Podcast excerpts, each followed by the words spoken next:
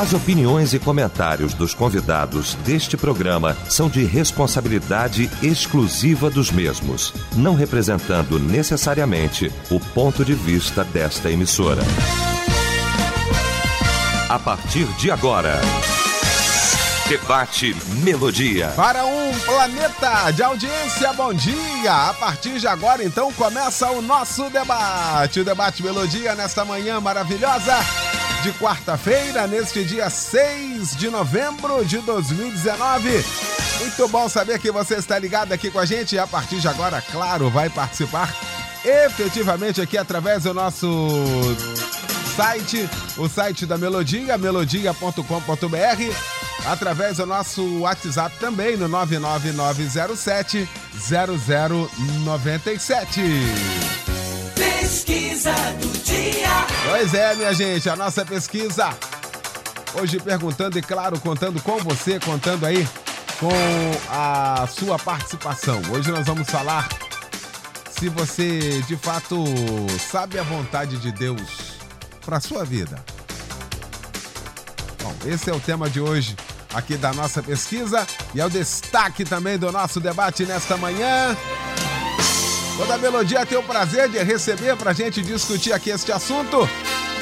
Uma mesa maravilhosa. O querido pastor Humberto Sequeira, pastor da minha igreja Batista Monte Hermon, em Teresópolis. O pastor Walter Júnior, da Igreja Batista no Rio da Prata.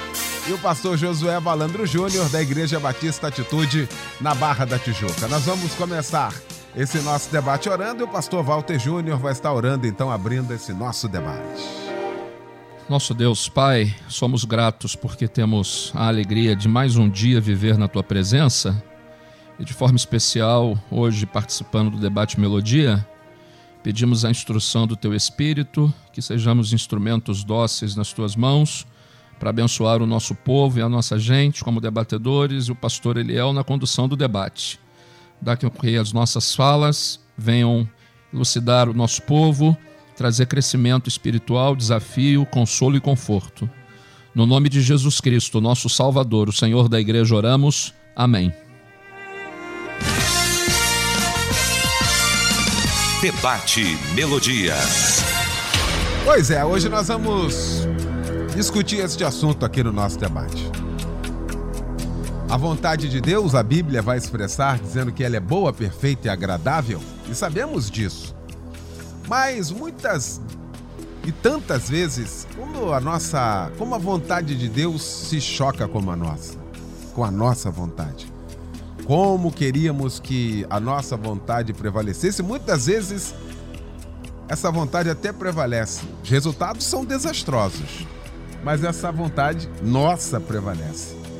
Aliás, no Novo Testamento, até mesmo na oração modelo, ali, o ponto alto maior daquela oração é: seja feita a tua vontade. Por que, que nós muitas das vezes não aceitamos a vontade de Deus? Será que de fato nós não entendemos o propósito disso? Qual a sua opinião com relação a esse assunto? Resultado parcial da nossa pesquisa: 47% dizia, olha, eu confesso que eu não consegui discernir isso ainda não. Por isso que nós vamos para o nosso debate. Pastor Humberto Sequeira, meu irmão querido, muito bom tê-lo aqui nesta manhã. Bom dia. Bom dia, meu mano querido. Satisfação, pastor Eliel do Carmo, estarmos juntos. Bom dia aos amigos debatedores. Mesa que eu fico tranquilo, porque eu posso falar qualquer coisa aqui que eles consertam e ajeitam e melhoram. Bom dia a você, nosso querido ouvinte, que nos dá o privilégio e a honra da sua audição. E, como sempre, um tema importantíssimo para a prática da vida cristã, não só ministerial, mas cristã de modo geral porque nós que professamos a fé em Cristo e servimos a Deus, sempre estaremos nesse embate aí, a nossa vontade e a vontade de Deus. Dificilmente alguém não viveu isso de alguma forma na vida, quer seja na questão ministerial ou na questão pessoal mesmo da prática cristã, nós sempre viveremos isso. Eu poderia tornar pessoal no meu testemunho ah, por já ter vivido isso no lado mais difícil, né? que é aquele lado profissional, entre querer ser uma coisa e Deus querer outra. Eu sou um dos tantos exemplos que existem por aí de pessoas que almejaram, sonharam outras coisas para a sua vida e na realidade tiveram que submeter a Deus. Uma coisa é certa, como o tema ele dá assim, não é, abre várias possibilidades e discussões, eu vou focar num lado aqui para ficar mais fácil e eu também me recolhi aqui a, ao debate. Mas eu vou focar nesse nesse ponto. Essa questão da vontade de Deus vai passar necessariamente por livre arbítrio, vai passar por livre arbítrio, vai passar por uma questão que não é, não é mérito agora aqui, mas é a tal da vontade passiva, ativa de Deus.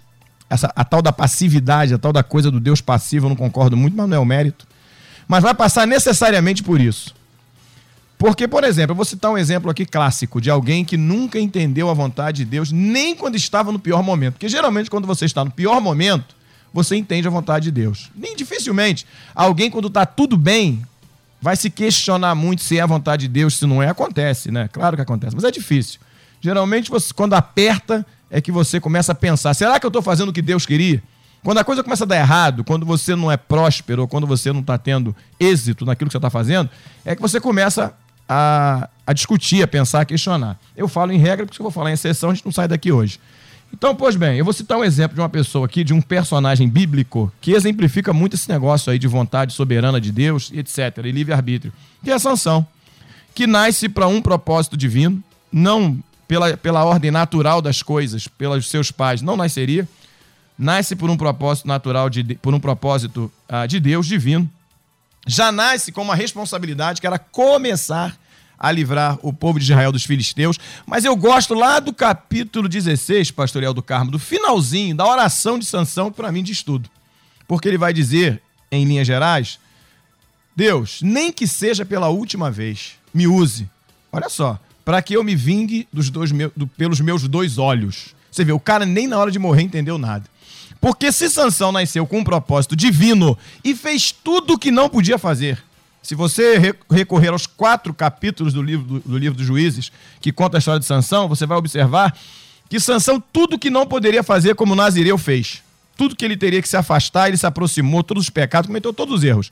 E no final da vida, quando já sem forças, quando Deus retirou dele aquilo que lhe deu, que era o melhor que ele tinha, mas que também era o, era o pior, que era a força dele, que não era dele, era de Deus, mas ele entendia como sendo dele, tinha um propósito aquela força.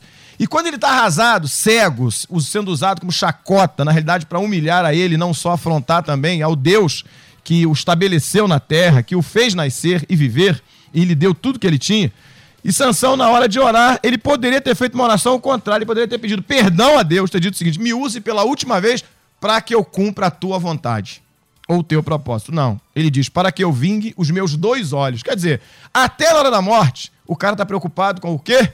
Com a vontade dele é um egocentrismo, um egoísmo pessoal.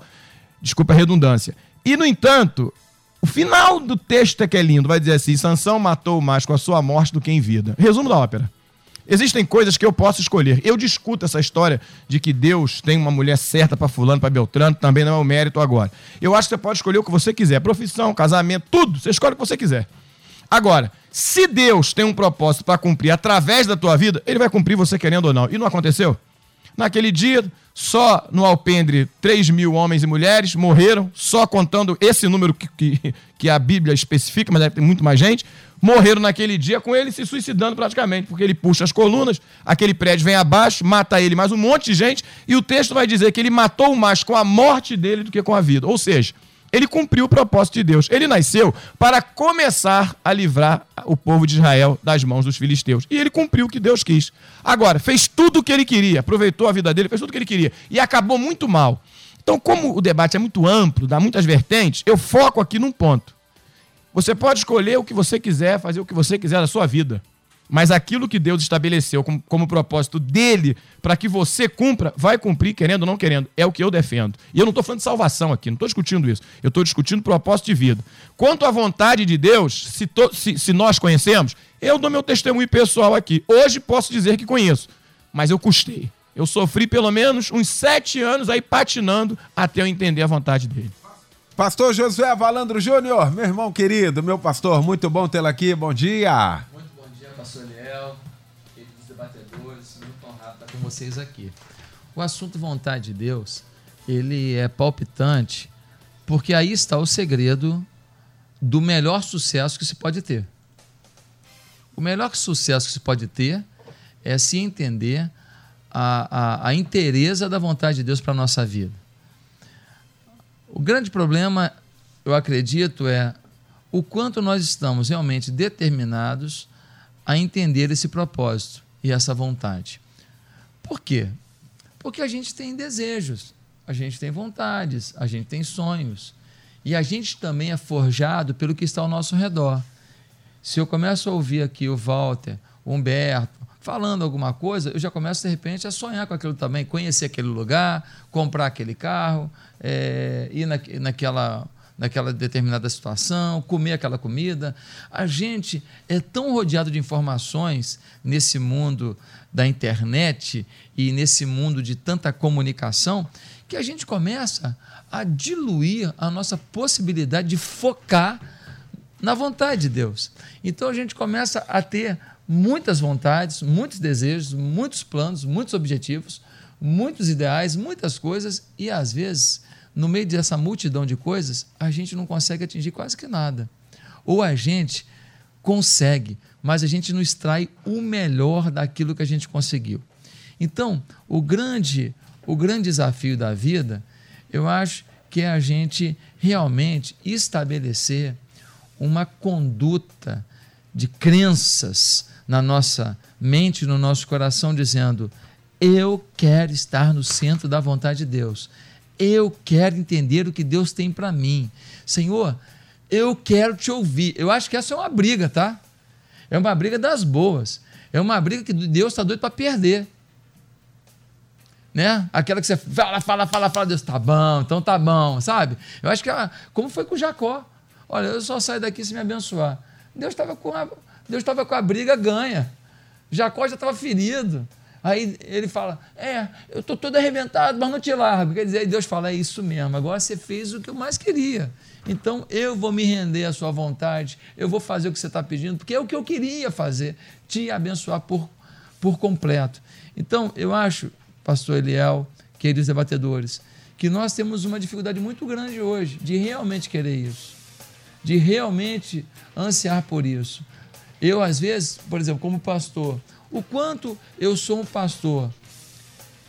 Em função do que está acontecendo no mundo evangélico, o quanto eu sou um pastor em função do que eu estou vendo que dá certo em cada canto, o quanto eu sou um pastor em função das opiniões que eu ouço, o quanto eu sou um pastor em função do livro que eu li, e o quanto realmente no meio desse maranhado de informações, de livros, de amigos que falam, de igrejas relevantes e tudo, eu consigo espremer tudo e falar que fique retido na redinha da minha vida apenas, no coador da minha vida, apenas a essência do plano de Deus na minha vida. Eu não sou contra pesquisar, ir atrás, é, pegar informação, mas nós precisamos dessa experiência transcendental, dessa experiência sobrenatural, de ter uma confirmação de Deus para o que Ele quer para a nossa vida. Porque tem coisa, Léo, que eu já fiz tão certinha, mas tão bem feita, mas tão apurada, mas tão planejada e não deu em nada. E teve coisa que eu fiz assim, porque alguém falou, pastor, e tal, e a gente orou ali, ah, legal, tal. Eu mesmo não acreditava tanto, mas deu aquela alegria, aquela paz ali, e a gente fez. Aquilo deu um resultado tão tremendo, tão incrível, tão impressionante. Então, a minha primeira fala é: até que ponto nós realmente estamos focados no objetivo de conhecer essa vontade? Acho que muita gente não conhece porque não pergunta, não para para ouvir, não para para entender. Não zera a planilha e fala: calma aí, Senhor, bota aqui as atividades que o Senhor quer na minha vida não zera a planilha e fala assim, Senhor, bota aqui quais os recursos que eu vou investir nisso. Quando eu saí de, de Ipatinga, numa igreja maravilhosa, uma igreja tão querida, me tratava com tanto amor, me dava tanta honra. Pensa numa igreja feliz que eu estava, sonhando em ganhar a cidade de Ipatinga toda para Jesus. Quando eu saí de lá para uma igreja bem menor, bem, é, bem mais complexa a situação, reunindo numa escola municipal, sem ter recursos, sem ter liderança, né? em que o meu salário ele eh, seria durante sete meses, depois o dinheiro se esgotaria. Naquele momento, foi talvez o momento mais lindo da minha vida, porque foi um momento que eu foquei como nunca em entender a vontade de Deus. E isso aconteceu principalmente porque eu tinha ido numa conferência escutar um homem chamado Irmão André, que é o líder da missão Portas Abertas, que é um ícone, é um ícone. É um homem que entendeu a vontade de Deus, a vontade de Deus para a vida dele qual era? Contrabandear a Bíblia para a cortina de ferro. Naquela época que se encontrasse era cadeia e morte. Cadeia e morte para valer. E esse homem encontrou milagres de Deus, situações incríveis. Eu ouvindo aquele homem numa conferência, aquilo mexeu comigo. E eu foquei, Deus, eu quero entender a tua vontade. E foi quando realmente coisas muito lindas Deus permitiu na minha vida. Então, acho que foco, acho que está faltando foco. Acho que a gente está olhando para muita coisa, acho que muito agradável, né? O mundo é agradável, tem muita coisa bonita, tem muita coisa atraente. Eu também, todos nós. E a gente precisa vigiar para focar no que Deus quer.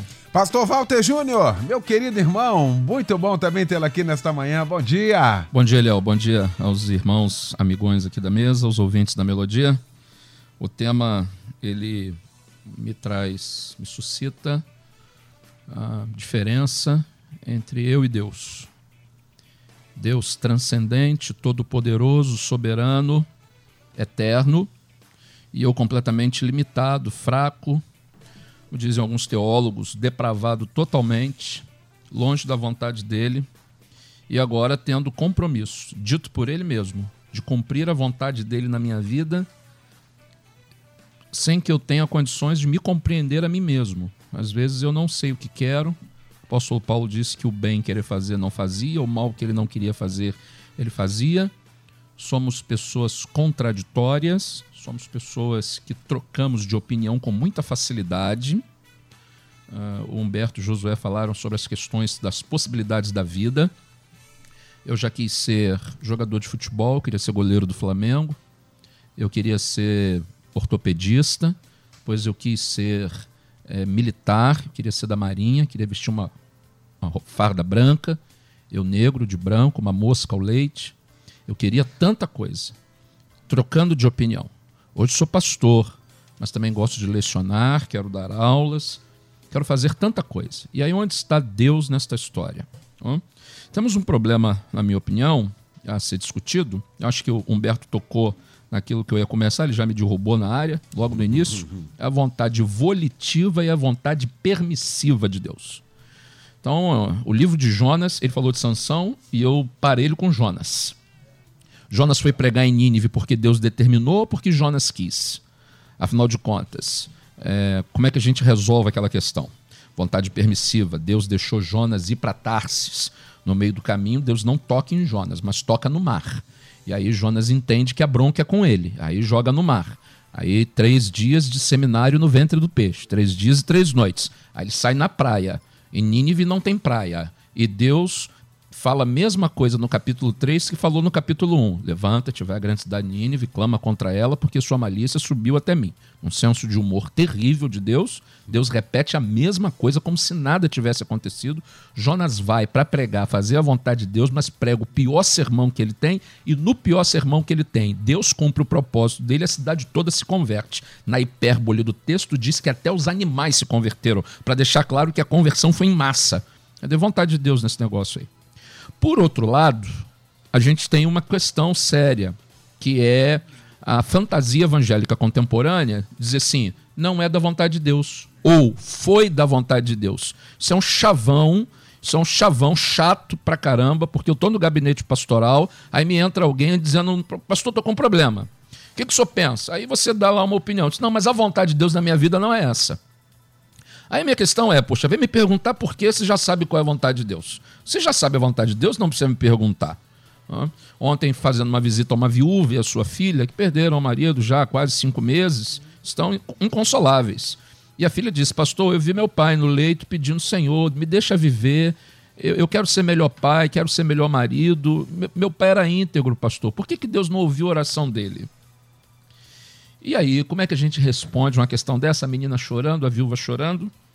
E eu não disse isso que vou dizer aqui, mas vou dizer uma coisa: a dificuldade para entender a vontade de Deus, Eliel, é porque a gente tem um princípio na fé e um princípio na mentalidade brasileira que são completamente não correlatos, que é a questão do reino de Deus. A Escritura fala do reino. E quando falamos de reino, temos uma majestade, temos uma autoridade, ele está acima de todas as coisas e nós precisamos nos submeter àquilo que ele quer. Então, no reino de Deus não há democracia.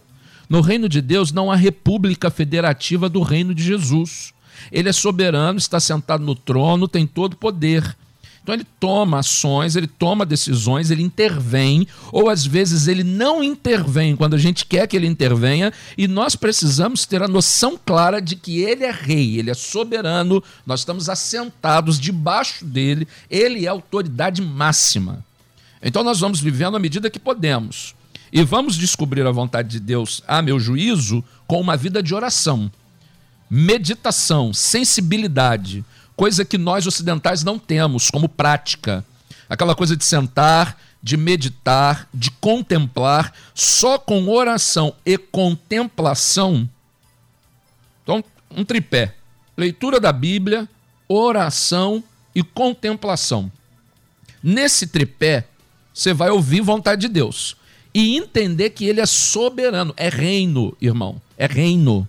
Então não é República Federal. Você não vai votar em Deus para prefeito da sua vida, você não vai votar em Deus para governador, você não vai votar nos anjos como primeiro-ministros, você não vai escolher se é Miguel, se é Gabriel. Ele é soberano, ele dá a vida, ele tira a vida, ele deixa ser próspero, impede prosperidade. Ele faz tudo o que ele quer do jeito que ele quer aí eu me submeto ou não à sua vontade. E vou fechar aqui a primeira fala dizendo: brigar com a vontade de Deus é perder tempo, é caçar tribulação na terra.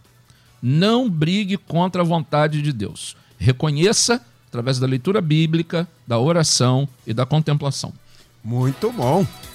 Aqui, deixa eu seguir, depois eu quero passar aqui pelo melodia.com.br essa dificuldade que a gente tem de entender e, na verdade, quando entendemos isso, mais de meio caminho andado a gente já resolveu na vida da nossa caminhada. Eu acho que praticamente tudo. Quando a gente entende o propósito disso, da vontade, a gente resolveu a vida cristã praticamente toda nessa questão. Essa dificuldade, pastor Humberto Siqueira, não é porque a gente acaba não entendendo a soberania. Eu tenho a sensação de que a gente compreende muito mal a soberania. A gente reduz Deus ao nosso nível e a gente quer que a gente quer entender Deus na sua grandiosidade. Como é que é isso, pastor? É, é por aí, é o que você falou. É, primeiro é o grande erro que nós cometemos de tentar humanizar Deus. É, as exposições feitas anteriores sustentam isso. É você tentar entender Deus com a tua ótica humana, com a sua maneira de entender as coisas. Eu, eu, eu gosto de um texto que tem usado até muito agora nos últimos dias, de João capítulo 7, eu acho que ali mostra bem essa história de quem entende a soberania de Deus e quem não entende. Jesus sabe para o que veio e para quem veio. Não é isso? O que, que ele veio fazer e quem ele era. Isso é fantástico. Ah, em que pesa, ah, mas era Jesus. Mas enfim, é o exemplo que nós temos para seguir, temos que seguir, porque de tudo ele foi pressionado. E a maior prova é que você fez uma citação de uma frase dele aí na cruz que mostra tamanho humanidade, não é? Então vamos lá. A confusão toda está em humanizar Deus quando nós somos levados muito por pelos nossos próprios sentimentos, nossos próprios e também muito por influências. Eu acho que o Valando tocou nesse ponto aqui, muito influenciados, muito. João capítulo 7, Jesus passa por tudo isso. Porque se você vê o início do capítulo, diz que ele decide ficar na Galiléia, não vai para a Judéia, porque ele sabe que iriam prender ele. Então ele fica na Galiléia. Só que na Galiléia ele começa a sofrer pressão dos irmãos dele. Ou seja, que deveriam conhecer ele, mas não conheciam. E dizem para ele: ó, por que você não faz o que você está fazendo aqui na Galiléia? Você não faz lá na Judéia? Que você não faz no lugar onde você se torne conhecido? Porque não há quem queira ser conhecido, reconhecido, que faça seus milagres, seus feitos em oculto. E aí Jesus repreende eles, diz que não é do mundo, que não ama o mundo, etc. E demonstra que não seria guiado pela vontade deles. Aí é um grande problema. As pessoas hoje estão sendo muito guiadas pelas, pela vontade dos outros. Valando tocou nisso aqui não é? Pela experiência dos outros, pelo que os outros passaram. Eu não tenho nada contra. Quando eu assumi Monte Irmão, vai completar 10 anos atrás, eu olhei uma igreja e falei, bom, Deus me confiou esse ministério, eu preciso saber o que ele quer, porque o governo aqui é dele. Fui pro monte, meu irmão, pra quem acredita, no monte. Podia orar no meu quarto, podia orar em qualquer lugar, mas eu busquei o um monte para ter um sossego maior. E lá em cima, e Deus me deu a direção. O que eu deveria fazer. Eu poderia ter ido num congresso? Poderia ter ido. Poderia ter ido ouvir o Josué, como já fiz algumas vezes, ouvi-lo. Poderia ter ouvido você. Poderia ter feito isso, poderia ter buscado qualquer lugar. Eu fui a Deus e perguntei qual era a vontade dele. E aí segui, graças a Deus, deu o resultado. Ou seja, nós queremos a vontade de Deus, geralmente, quando é boa pra gente. Ah, uma irmã certa vez veio me procurar e disse assim, pastor, meu tempo aqui acabou. Deus falou que acabou o tempo. Eu falei, mas irmã, como é que Deus falou isso? Porque eu tenho lá minhas dificuldades, né? O céu abriu, usou uma profetisa, uma, um profeta. Como é que foi esse negócio? Foi Bíblia? Como é que foi? Não, pastor, Deus falou no meu coração. Eu falei, mas como? Eu falei, deixa eu lhe fazer uma pergunta, a senhora está chateada comigo? E aí citei os motivos, não vou falar aqui. Eu falei, irmã, a senhora está chateada comigo por isso, por isso, por isso? Ela falou, tô, pastor. Eu falei, então deixa eu fazer um pedido à senhora, me perdoe. Eu errei com a senhora, vamos dar um abraço aqui, tá, abracei, ela chorou, pediu, eu pedi perdão, ela falou, não, pastor, me, me perdoe, fiquei chateado com o senhor, tá lá até hoje na igreja. Então, ou seja, ela, ela, o que nós fazemos, muitas vezes, não é? Usar até mesmo Deus, porque nós confundimos os sentimentos. Ou nós somos enebriados pelo momento. Veja que qualquer, qualquer avalanche que vem aí, qualquer apaixonite aguda que aparece, qualquer, qualquer moda que tem no evangelho, quantas pessoas não seguem? Eu, eu vou, vou, tocar aqui num vespeiro violento, mas não tem problema não, até porque tem pessoas que eu tenho respeito por isso. Quantas Eu conheço vários pastores, estou falando da minha denominação, da Batista Nacional. Quantos pastores foram atrás de modelo celular quando surgiu logo o G12 e deram com burro na água? Quantos se deram mal? Por quê? Não era, não era, não era a visão de Deus, que quer chamar visão, ministério, para aquele, para a igreja dele, para ele. Outros depois vieram de outra forma, aprenderam em outros lugares. Mas quantas pessoas seguiram porque dizia o seguinte: olha, a igreja está crescendo, cresce muito rápido, e um monte de gente foi atrás.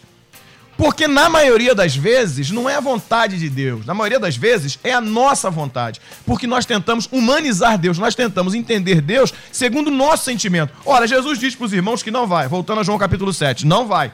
Mas logo à frente, no versículo 10, ele vai. Só que ele vai à Judéia, a festa dos tabernáculos está acontecendo, mas ele não faz milagre como os irmãos mandaram, ele diz quem ele é. E começa o maior confronto, meu irmão. Os caras questionam a origem dele, questionam o conhecimento dele, questionam o ensino dele, questionam a aparência dele, até que vai aparecer Nicodemos para fazer uma defesa dele meio devagar, mas faz uma defesa dele. E no final, sabe o que, que diz? E cada um foi para a sua casa. É um negócio hoje em dia. Então, voltando aqui à sua pergunta, nós temos dificuldade em entender a soberania de Deus muito, ainda mais quando ela se choca com a nossa vontade. Eu, eu tô fugindo do, do, do, da polêmica, mas vou voltar, porque eu, eu, não me corrijo. Esse negócio de vontade permissiva de Deus, eu tenho lá, de vontade passiva. Permissiva. Permissiva. Eu tenho lá as minhas, não é, dificuldades com isso. A permissiva eu vou discutir é a semântica da palavra. A passiva, eu não vejo um Deus passivo. Tanto Jonas quanto o Jonas, que é o, o preferido do, do Walter, quanto o meu, que é Sansão, tá claro que Deus falou assim: vai lá, meu filho. Faça o que quiser, mas a minha vontade vai acontecer. Que Deus passivo, coisa nenhuma. Eu tenho direito das minhas escolhas. Eu escolho o que eu quiser. Jonas não quis. Não, não quero ir, mas não acabou tendo que ir, querendo ou não querendo. Foi. Sansão, pior ainda, não acabou fazendo. Então a vontade de Deus, Deus é sempre ativo. Deus nunca está olhando a situação né, inerte. Deus sempre é ativo. Agora, é o que eu disse. Com quem casa, o que compra, o carro, escolhe o que você quiser. Agora a vontade soberana de Deus vai acontecer. Você tem duas escolhas: viver a vontade dele e ser feliz, não viver a vontade dele e ser infeliz. Tá aí. Deixa pro intervalo. Em um minuto a gente volta com a segunda parte, então. Até já. Estamos apresentando Debate Melodia. O Memorial Saúde é o plano ambulatorial do Rio. Saúde é coisa séria. Se você precisa de tratamento diferenciado para você e sua família, o Memorial Saúde é o plano. Consultas, exames e uma excelente rede de atendimento de hospitais e centros médicos. O preço, com certeza, você pode pagar. Memorial Saúde. Ligue 3475-7500. 3475-7500. Memorial Saúde. Daqui a pouco, Tarde Maior. Voltamos a apresentar Debate Melodia. Muito bem, já de volta com a segunda parte então do nosso debate nesta manhã, discutindo o tema Você sabe como saber a vontade de Deus para as nossas vidas? Esse é o tema de hoje. Aqui você já conseguiu discernir isso? Discutindo aqui este assunto com o pastor Walter Júnior, com o pastor Humberto Siqueira e também com o pastor Josué Valandro Júnior. Ah, e muita gente participando aqui, pastor Josué. E na realidade, ah, o ideal seria que tudo aquilo que fôssemos fazer, pedíssemos a orientação de Deus para ver se é de fato a vontade dele. Mas isso confunde muito a vontade de Deus com a palavra de alguém, de um profeta, de um pastor. Aliás, haja vista, tem um sem número de pessoas aí muito chateada com Deus, decepcionada com Deus, porque foi procurar ajuda e, em nome de Deus, alguém usou Deus e deu um direcionamento que acabou dando errado. Olha que negócio complexo isso, hein, pastor Valandro? É bem complicado, porque, infelizmente, os profetas de, de si mesmos, aqueles que é, dizem que falam em nome de Deus, mas na verdade falam em nome de suas opiniões ou até mesmo de suas vaidades, eles procuram ser incisivos, porque isso lhes traz uma sensação de grandeza. Quem entrega a profecia acaba se sentindo não servo de quem ouve, mas se sente como que superior a quem ouve. E isso tem gerado muita confusão. Eu, por exemplo, conheci um rapaz em profunda depressão. Ele era um fotógrafo lá em Patinga, onde eu era pastor. E ele veio ao meu gabinete, pediu para fazer o casamento dele e tal. E eu perguntei se ele era da igreja. Falou que não, que ele estava afastado. Ela que era da igreja, mas que ela gostava muito de mim e tal, mas queria que eu fizesse casamento e tal. Eu falei, mas por que você está afastado? Quando eu perguntei isso, o cara começou a chorar. E ele me contou o seguinte: que uma profetisa disse que ele ia morrer. E aí, porque ele estava afastado da igreja. Ó, tá afastado? Deus manda dizer que se você não voltar agora, você vai morrer. E ele não voltou logo, mas ele sai de casa todo dia pensando: será que hoje vou morrer? Quando viu um caminhão em direção a ele, ele falava: será que esse caminhão vai desgovernar agora e vai me jogar do outro lado do, do, da pista? O que, que, vai acontecer agora? Será que eu, será que alguém vai dar um tiro aqui agora? Ele começou a elocubrar em cima disso, entrou em depressão por causa de uma palavra de alguém que, no intuito de trazê-lo para a igreja, fez uma ameaça em nome de Deus, mas em nome do diabo, um negócio desse, porque ele estava pior ainda. Então, eu acho que a gente precisa ter muito critério. E aí eu queria ajudar as pessoas a entender a vontade de Deus. Olha só, se a vontade de Deus que você está ouvindo aí, ela diz para você que tudo vai dar certo, que vai ser tudo feliz, que você vai conseguir tudo que você quer, que vai ser tudo com flores, vai, ter, vai ser tudo com doces e salgados de primeira, que vão servir suco de laranja, que vão servir água de coco, que você vai poder escolher o que você quiser, que vai ser tudo uma maravilha, desconfie. Porque toda a vontade de Deus vai envolver duas coisas. Vai envolver risco e vai envolver um projeto maior que você. Por quê? Por um motivo muito simples. Toda vontade de Deus, ela implica em você depender dele para executá-la. Deus nunca planejou você para fazer aquilo que está na capacidade do seu músculo, na capacidade do seu pensamento. Senão você se basta. Senão você reúne o pessoal, dá diretrizes, orienta e acabou. Eu vivo em busca de uma vontade de Deus muito maior que eu o tempo inteiro. Porque é quando eu me sinto um pouco mais desconfortável, um pouco mais fragilizado. E faço isso não porque os dias são bons, faço isso não porque tudo está dando certo, faço isso não porque não tenho minhas lágrimas, faço isso não porque muitas vezes não choro ah, meia hora antes de um culto começar, diante de uma situação, de uma dor que está acontecendo na vida de alguém. Faço isso porque entendo que todos nós temos alguma coisa a realizar maior do que nós. E o Senhor vai nos colocar nesse desafio e nesse ambiente de risco, para que a gente tenha até medo. E diante do medo, a gente busque no Senhor essa coragem, essa força, essa, essa capacidade de superação. Pergunta para uma mulher pobre, que mora numa comunidade carente, que, que tem uma família que tem três filhos e foi abandonada pelo marido, e ela tem que trabalhar fazendo faxina todo dia, se no dia que ela está com dor de cabeça, se ela deixa de fazer a faxina. Pergunta para ela se no dia que ela está com uma dor muscular, lombar, se ela deixa de fazer faxina. É ruim. Sabe por que, que ela vai? Porque tem três boquinhas esperando por ela em casa. Um menino de três, uma menina de sete, um menino de nove. E ela tem que se virar, porque o marido foi embora e deixou ela nesse perrengue. É nessa hora que a gente tem que se superar. E o nome disso é o quê? Amor.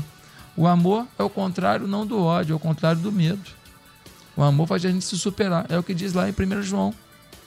Então, queridos, a vontade de Deus envolve em você se arriscar, envolve em você ter que depender de Deus. Se alguma coisa é muito simples, muito fácil, muito alegre, muito não sei o que lá, parece que você vai ficar na rede o tempo inteiro e vão te servir um suquinho de abacaxi na boquinha, geladinho, querido, desconfie. Deus tem mimos, mas o projeto do Senhor para as nossas vidas é que a gente pague o preço pelo nome de Jesus. Muito bem. Pastor Walter Júnior, nessa questão que estamos discutindo aqui, vontade de Deus não exime a responsabilidade humana. Porque muitas vezes nessa nossa mania de transferência adâmica, a gente transfere o nosso insucesso daquilo que deveríamos planejar, daquilo que deveríamos fazer, a nossa, tipo, a nossa parte, a gente acaba transferindo também para conta de Deus no sentido, é, tá vendo? Não foi a vontade. Aí o outro também acaba fazendo o corpo mole nesse sentido. Como é que é isso, pastor Walter? É uma questão cultural, né? Que mexe com a teologia. Quando a gente muda comportamento e entendimento, a gente muda a teologia também. Então, na sociedade brasileira, a gente tem essa ideia de que alguém é responsável por mim, de que alguém vai me ajudar, de que alguém vai cuidar de mim, de que eu vou receber uma ajuda, que eu vou receber uma cota, que eu vou receber alguma coisa. E aí eu repito isso na teologia, coloco, ó, Deus não quis, olha, eu não. Ó, vontade de Deus, olha, eu não consegui, porque Deus não deixou, e aí Deus não está nesse negócio, mas eu não fiz a minha parte, eu não me esforcei. Estou com uma ovelha, agora uma, uma jovem da nossa igreja, acabou de ser aprovada no concurso da AFA, que é ser aviadora. Ela fez um esforço, eu estou acompanhando ela e a família em oração há semanas, há meses, no processo. Ontem teve o resultado final. Gente, ninguém consegue um negócio desse sem esforço. Aí a gente vai dizer assim: não, mas Deus abençoou Fulaninho. E Deus. Eh, tem, tem outras pessoas que não pagam a conta. Tem gente que acha assim: ah, ser pastor, olha para o Humberto, que está reinando lá em, em Teresópolis. Ele está lá a mil metros de altura reinando lá em cima. E o Josué aqui no litoral, na Barra. Aí você olha assim, um na serra, outro no litoral. Diz assim, o negócio de ser pastor é fácil. Eu vou pro seminário aí e vou, vou bombar. Você vai implodir. Isso não é assim. Tem a vontade de Deus e tem esforço e determinação. Porque eu já vi gente que a vontade de Deus ela é clara para a vida dele, ele não fez a parte dele. E Deus simplesmente descarta, amigo. Deus coloca o outro na vaga. Deus não vai ficar parado olhando para você. Como o Humberto falou, esse negócio de vontade passiva de Deus, Deus nunca é passivo. Eu acredito, Humberto, que ele pode permitir coisas. Agora, mas passivo jamais. E se você não fizer a sua parte, Deus tira você da brincadeira e coloca outro no seu lugar. Não há problema nenhum. Então, nós temos que encarar o dia de hoje como a grande oportunidade de Deus para fazer coisa grande. Se vai sair coisa grande, se não vai sair, irmão, é o menor sentido. Eu, eu, eu vou, eu, eu, vou dizer um negócio sobre esforço. É, eu gosto muito de pregar, coisa que eu mais gosto na vida. E teve um domingo, Léo, que eu fui para a igreja emocionalmente sem condição de pregar. Eu não estava com vontade de pregar. O culto começou, eu disse a menina de música da ocasião, que era a Raquel, eu disse assim, olha, começa o culto aí, depois eu entro. Coisa que eu não faço. O pastor tem que participar do culto desde uhum. o início. Mas eu falei, não estou bem hoje não. Eu fiquei ali, o culto rolando, e eu saí do gabinete na hora de pregar, abri a Bíblia, preguei, Léo. Assim, assim, sem meio que saber por onde estava caminhando. No final do culto teve nove decisões. Fui para casa irritado chateado, boladão. Falei, Senhor, como é que pode? Tem dia que eu preparo um sermãozão, aquele negócio bonito, voando, eu tô bem, e não dá um miserável, um pecador, a malequita se convertendo. O dia que eu tô mal acabado, ele, ó, deu três horas da manhã acordado. E aí aconteceu uma coisa que aconteceu na minha vida umas seis, sete vezes só, que é Deus falando comigo aqui no ouvido. Coisa que não é todo dia, não. Tem gente que ouve Deus todo dia. Eu não sou assim, não. Seis, sete vezes na vida. Deus falou assim, rapaz, é para você entender que não é você que sou eu que faço a obra. Aí eu deitei e dormi. O sono veio, deitei, dormi, acabou, encerrou o assunto. Tem esforço? Tem, mas Deus é soberano e é. Quando você está mal, ele pode pegar você e fazer grande coisa. Quando você pensa que está alinhado, que você está ajustado, pronto e acabado, é, pode não ser o tempo de Deus, pode não ser a hora de Deus.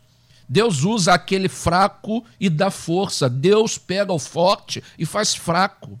Agora, o meu compromisso é estar alinhado sempre. Como dizem os militares, meu compromisso é estar coberto e alinhado. O meu compromisso é dar o meu esforço máximo. Agora, isso que você falou, Eliel, é falta de vergonha. A gente não se esforça, a gente não trabalha, a gente não sua camisa e depois põe na conta de Deus, pede à igreja para orar que o inimigo está furioso. Você que é preguiçoso. O inimigo está furioso, inclusive com aquele que vence. O inimigo está furioso, inclusive, com aquele que prospera. O inimigo está furioso, inclusive, com aquele que tem um ministério maravilhoso. Agora você fica olhando para o outro. Ah lá, ele foi eu não. É porque Deus não quis. Olha, Deus não está. Não, meu filho, você levanta e vai agir a vida. Então são algumas das nossas escoras. Eu acho que o problema da vida cristã são as escoras que o nosso meio cria. E essa de culpar Deus de tudo é uma delas. Deus coloca uma infinidade de oportunidades o seu esforço é fundamental para isso e a vontade de Deus é soberana sobre todas as coisas. Muito bem. Pastor Humberto Siqueira, essa questão também aí da contingência da vida, a gente vai ter que falar sobre isso aqui. Vamos embora. Porque, a, porque acaba. A gente vai ter que Gosto, passar aqui. gosto, Não gosto, é? Porque gosto. às vezes a gente acha que tá tudo já montado e a gente pega um texto fora do contexto, um É isso texto aí. poético, É isso que aí. escreveu tudo, aí bateu de frente, amigo. Como é que pode? Como é que Deus escreveu a minha batida de frente? É. Ou seja, uma contingência. Eu acho É que isso é aí. importante a gente falar, não, meu presidente. Tem mais gente no mundo, né? É. Então, tem mais gente no mundo. Então vamos lá. Ah, primeiro é o seguinte, eu tenho que ter cuidado com os livros poéticos, com a poesia da coisa. Eu tenho que contextualizar, né? Dá um trabalhinho, dá um trabalho. Para entender Deus, não é, é- não é tão simples. Eu gostaria que fosse, gostaria de dizer aqui que é muito simples, mas às vezes não é. Terá que entender o que a palavra de Deus diz. Outra coisa também que eu costumo falar muito, inclusive aprendi essa colocação aqui com um dos nossos colegas. Tem que ter cuidado com o texto normativo e narrativo. Tem texto que, que é uma narrativa de um fato que aconteceu com uma pessoa isoladamente, que necessariamente não quer dizer que Deus vai agir assim com todos. Não posso criar parâmetro doutrinário em cima, por exemplo, de um fato narrado. Quantos erros teológicos acontecem aí em cima da narrativa de um fato que aconteceu com um personagem e a pessoa acha que vai acontecer com todo mundo? Então tem que ter cuidado com isso.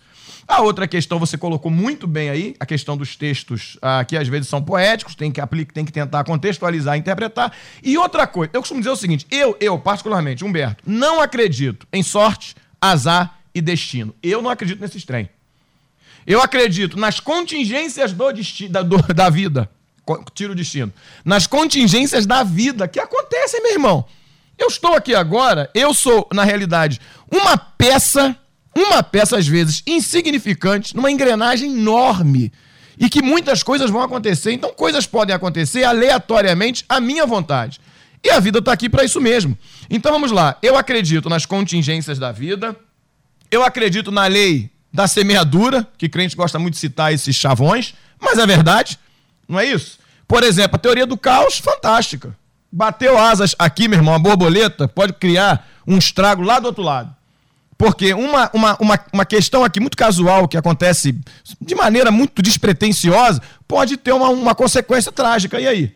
Um olhar pode ter, meu irmão. Já vi gente acabar, eh, criar uma resistência contra outra pessoa só por uma questão de um olhar. Então, eu tenho que levar em consideração as contingências da vida, eu preciso levar em consideração a lei da semeadura, o que eu faço tem consequência e tem a ver com as contingências também, e, sobretudo, a soberania de Deus. Então, esse negócio, ah, o destino, ah, eu dei azar, ah, eu dei sorte, não existe nada disso.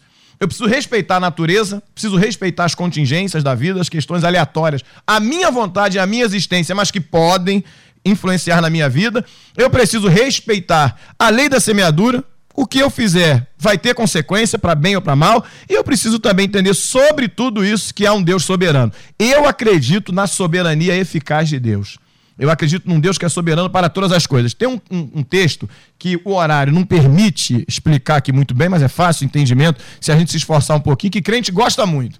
Deu tudo errado, porque ser crente é uma maravilha, né, meu irmão? Deu errado, você pode botar a culpa no diabo ou em Deus.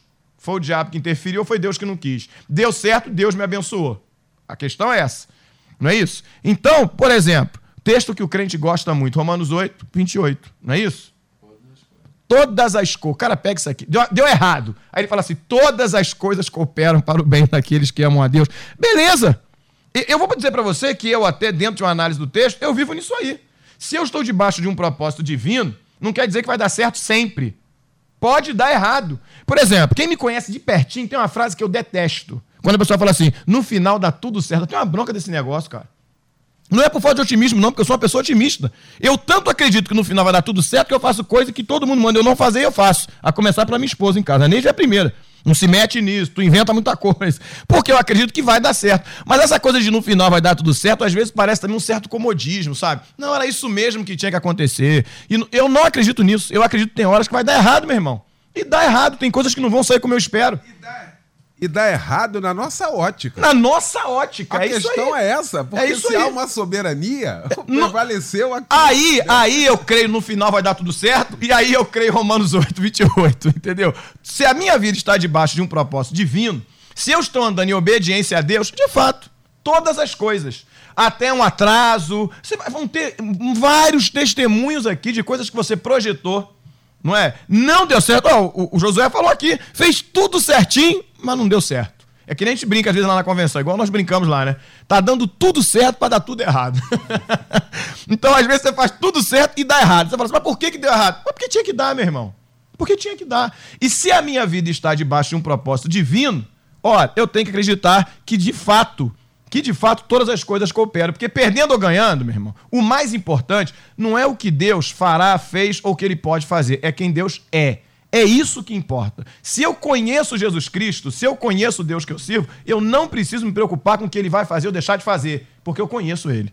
Muito bem. Pastor Josué, e essa questão também nossa, pega aqui, nossa questão é a gente trabalha em função do resultado. Mas o resultado que eu quero é o resultado. A questão é o resultado. Às vezes os meios até não justificam os fins, mas a gente quer o resultado e aí a gente até acha que é bênção de Deus. Porque há caminho caminho que o homem parece até ser bom, mas o problema é o fim desse caminho. Eu acho que é importante a gente falar sobre isso também, não, pastor Valandro? É Provérbios 14, 12, né? Caminho que o homem parece ser bom, mas o seu fim conduz à morte. Muitas vezes a gente tem pessoas que maltratam os que pensam em resultado. Ah, porque só pensa em resultado. Como se a gente não vivesse para resultados. Por exemplo, nós estamos aqui na rádio. Nós não queremos que ninguém escute. Nós estamos aqui para ninguém escutar. Então, a pergunta é: esse resultado, ele glorifica a Deus? Sim. Sim, muitas pessoas estão sendo esclarecidas sobre muitas coisas. Então, se o resultado glorifica a Deus. Agora, pode um de nós aqui querer pegar essa glória para a gente também? Sim. Aí depende do coração de cada um. Então, muitas vezes, o resultado que a gente busca também é a vontade de Deus. O problema é como a gente trata o resultado. O problema é que a gente se torna em função do resultado. O problema é com quem a gente vai andar em função do resultado. O problema é se a gente vai mudar os princípios mais balizares que a gente aprendeu com os nossos pais por causa do resultado. Então, estou aqui com o Walter, aqui com o Humberto, pessoas que. O Walter é o atual presidente da Convenção Carioca, o Humberto foi presidente da Convenção Nacional. São pessoas que exercem uma liderança. E aí? É para Deus? É. Isso é importante? Sim. Como vai ficar o coração deles? Bem, pelo menos o Humberto, eu não vi mudança nenhuma. Vi ele empolgado, se ferrando, trabalhando para caramba. Vi muitas vezes ele abrindo mão até mesmo do tempo dele. Então, acho que isso é legal, acho que isso é ótimo. E a gente precisa entender que resultado não é pecado. Agora, o que a gente faz pelo resultado e o que a gente se torna em função do resultado, aí já é uma questão nossa. Aí alguém fala assim: olha, pastor Walter, não vou nem te elogiar pelo sermão de hoje, não, porque senão você vai ficar vaidoso. Gente, para ficar vaidoso não precisa nem ter sermão bom, não, tá? Tem gente que não prega nada e acha e se acha. Tem gente que não canta nada e se acha. Tem gente que não sabe nem andar de bicicleta e se acha. Tem... Cada um se acha. Tem gente que tudo que ele faz dá errado, mas a culpa é porque o pessoal persegue ele, que tem inveja dele. Então, eu acho que a gente precisa entender que não podemos fazer tudo pelo resultado, porque o que importa definitivamente diante de Deus é quem a gente é em busca do resultado e quem a gente se torna em função do resultado. E mais uma coisa que eu queria falar para terminar é: ao longo da vontade de Deus, Deus vai ter ajustes. E a gente precisa estar sensível a isso. Quando eu vim para cá, eu só queria ter uma igreja de 200 membros e, e que conseguisse pagar suas contas, porque a igreja não tinha como pagar suas contas. Então, era um momento ao longo da caminhada, Deus vai fazendo ajustes na tua visão. Hoje a gente está construindo uma creche. Nunca pensei em creche, Eliel. 250 crianças. Nós estamos gastando uma fortuna e vamos gastar dinheiro o resto da vida. Por quê? Porque Deus fez ajustes na nossa visão. Então é muito importante que você não pegue ah, a visão de Deus para a minha vida é isso e você não, não esteja sensível de que ajustes nessa visão sempre vão ocorrer para que Deus possa extrair o melhor de você. Muito bem, a gente vai seguindo então aqui com o nosso debate melodia. Já no finalzinho dele, eu queria pegar ainda essa questão do resultado, pastor, o pastor Walter Júnior. Porque se a gente parar e pensar na oração de Jesus, o resultado que ele queria era continuar vivo. Uhum. Esse era o resultado. Tinha algum problema dele ficar vivo? Não. Mas tinha um propósito de morrer. E ao final deve assim, mas olha, a minha vontade, o meu, resultado é zero. O que importa é a sua. Eu acho que isso é a submissão no sentido quando se entende de fato esse projeto. É isso, pastor Júnior? Parábola dos dez talentos. Deus deu 5 a 1, um, 2 a 1, um, outro 1. Um. E eu queria que você entendesse que nem todo mundo vai ter o mesmo resultado, mas todo mundo tem resultado quando está debaixo da vontade de Deus. Então esta coisa ela é extremamente variável, ela muda completamente. Você não deve mirar no resultado do terceiro. Você não terá o mesmo resultado do João, do Pedro, do Manel. A sua vida é a sua vida e os resultados de Deus são para você.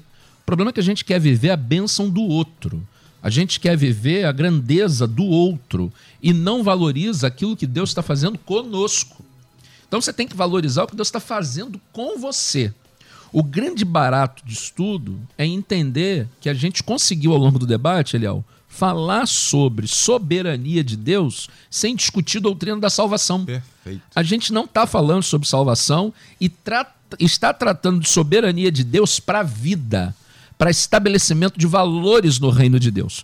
Por isso eu acredito que a bênção do Humberto é dele a bênção do Josué, os números do Humberto, os números do Josué são deles. E Deus tem os meus números, Deus tem as minhas bênçãos, desde que eu esteja na vontade de Deus. Agora você pode ter números maravilhosos, você pode ter resultados grandiosos. Se você não estiver na vontade de Deus, nada disso terá é, é, alegria, não produzirá realização e não alegrará o coração de Deus. Então, os resultados não são o objetivo final, mas os resultados não podem ser demonizados, porque os resultados são a prova da ação de Deus na vida de cada um de nós. Tá aí. Sensacional!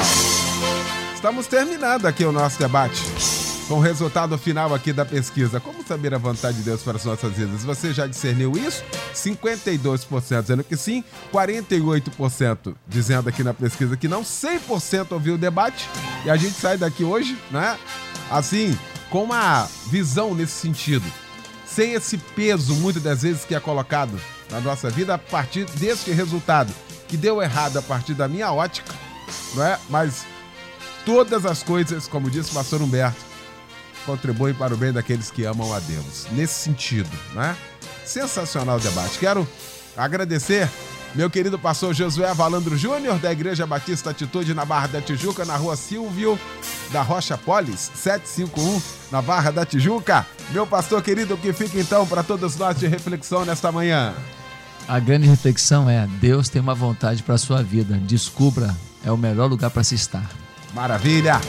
Pastor Humberto Siqueira, meu pastor querido da minha Igreja Batista Monte Hermon, em Teresópolis, da rua São Pedro 605, bairro São Pedro, em Teresópolis. O que fica para nós então, meu pastor, ao final desse debate? Vou parafrasear Deus para o apóstolo Paulo quando o chamou em Atos capítulo 9. Lutar contra Deus vai te provocar dores. Em síntese, foi isso que Deus quis dizer a ele. Duro é para ti recalcitrar contra os aguilhões. Significa exatamente isso. Se lutarmos contra a vontade de Deus, teremos muitas dores. Se nos submetermos à vontade de Deus, até teremos dores, mas serão totalmente superadas através do amor de Deus e do propósito dele nas nossas vidas. Que Deus nos abençoe em tudo. Um beijo nas meninas. Obrigado, beijo em casa também, pastor Humberto Sequeira, pastor Walter Júnior, presidente da Convenção Batista Carioca, e o pastor da Igreja Batista no Rio da Prata, em Bangu, na Rua dos Limadores, 866. Que fica então para nós, meu pastor querido. A maior aventura da vida, a maior viagem da vida é descobrir a vontade de Deus. Então divirta-se no meio do caminho, seja submisso a Ele, trilhe essa jornada e nós vamos viver a vida lutando para encontrar isso aí.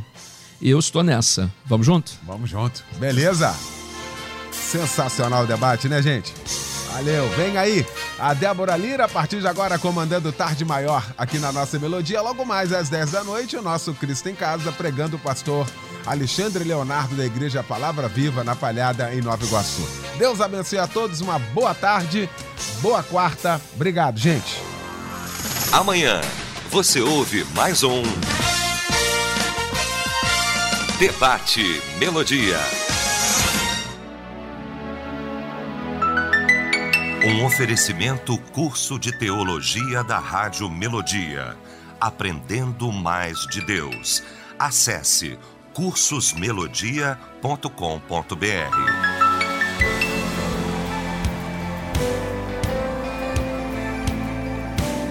Ele é Deus de novos começos. Quantos amam esse Deus? Levanta sua mão e o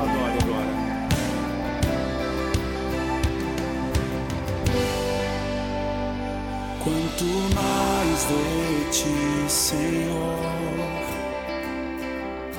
menos de mim vão ver e a aparência se desfaz e diminua ele e ele cresça.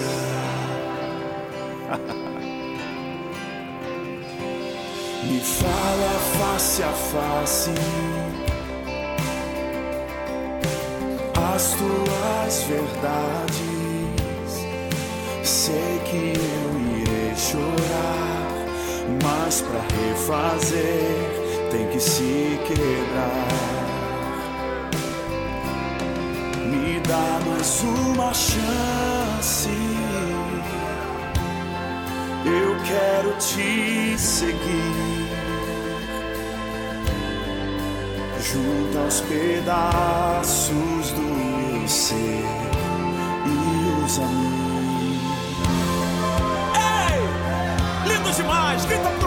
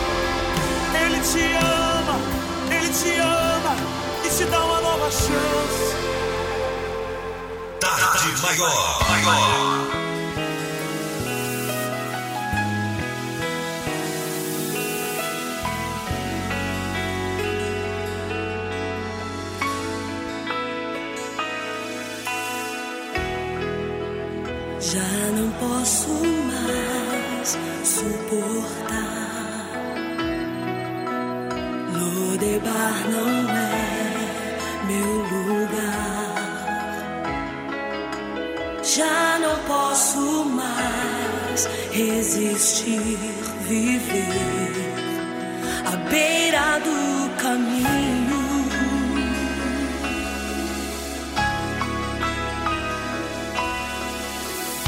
Eu vejo as águas se agitarem, mas não há alguém para me estender as mãos.